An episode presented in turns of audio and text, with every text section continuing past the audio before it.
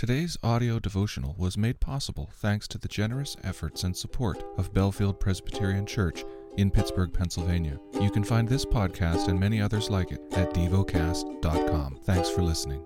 The lesson is from the book of Deuteronomy.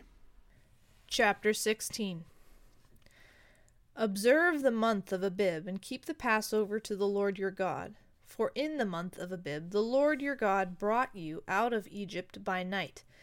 And you shall offer the Passover sacrifice to the Lord your God, from the flock or the herd, at the place that the Lord will choose to make his name dwell there.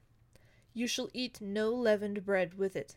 Seven days you shall eat it with unleavened bread, the bread of affliction, for you came out of the land of Egypt in haste, that all the days of your life you may remember the day when you came out of the land of Egypt.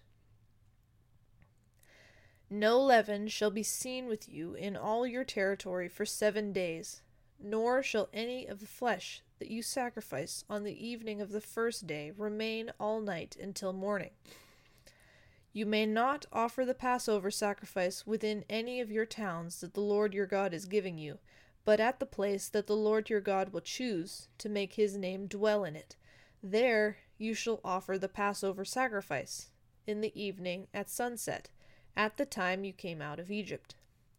And you shall cook it and eat it at the place that the Lord your God will choose.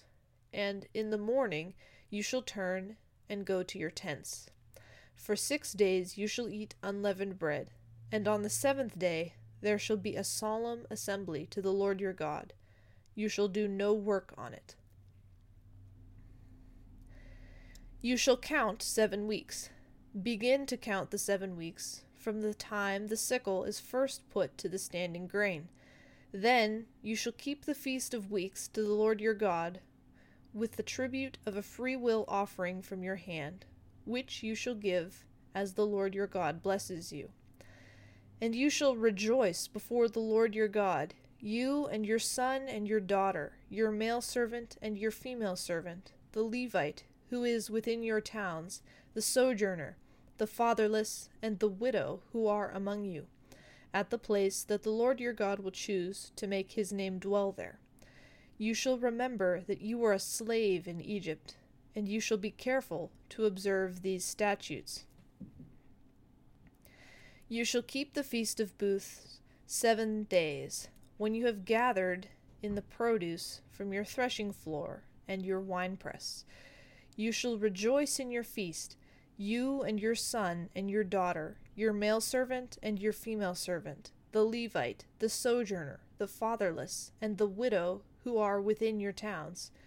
For seven days you shall keep the feast to the Lord your God, at the place that the Lord will choose because the Lord your God will bless you in all your produce and in all the work of your hands, so that you will be altogether joyful.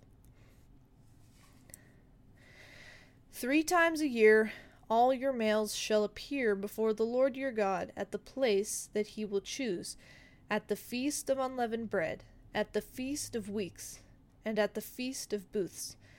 They shall not appear before the Lord empty handed. Every man shall give as he is able, according to the blessing of the Lord your God that he has given you. You shall appoint judges and officers in all your towns that the Lord your God is giving you, according to your tribes, that they shall judge the people with righteous judgment. You shall not pervert justice. You shall not show partiality, and you shall not accept a bribe for a bribe blinds the eyes of the wise and subverts the cause of the righteous. Justice, and only justice, you shall follow, that you may live and inherit the land that the Lord your God is giving you. You shall not plant any tree as an Asherah beside the altar of the Lord your God that you shall make, and you shall not set up a pillar which the Lord your God hates. Meditate and dwell on what you're paying attention to in God's Word. How has it connected with your heart or mind?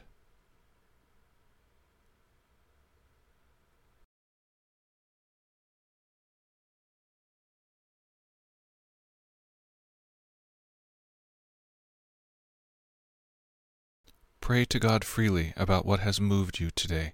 Turn your thoughts to Him and enjoy His presence. We offer the following as prayer topic suggestions For the hungry, for Bible translators. Thank you for listening to DevoCast.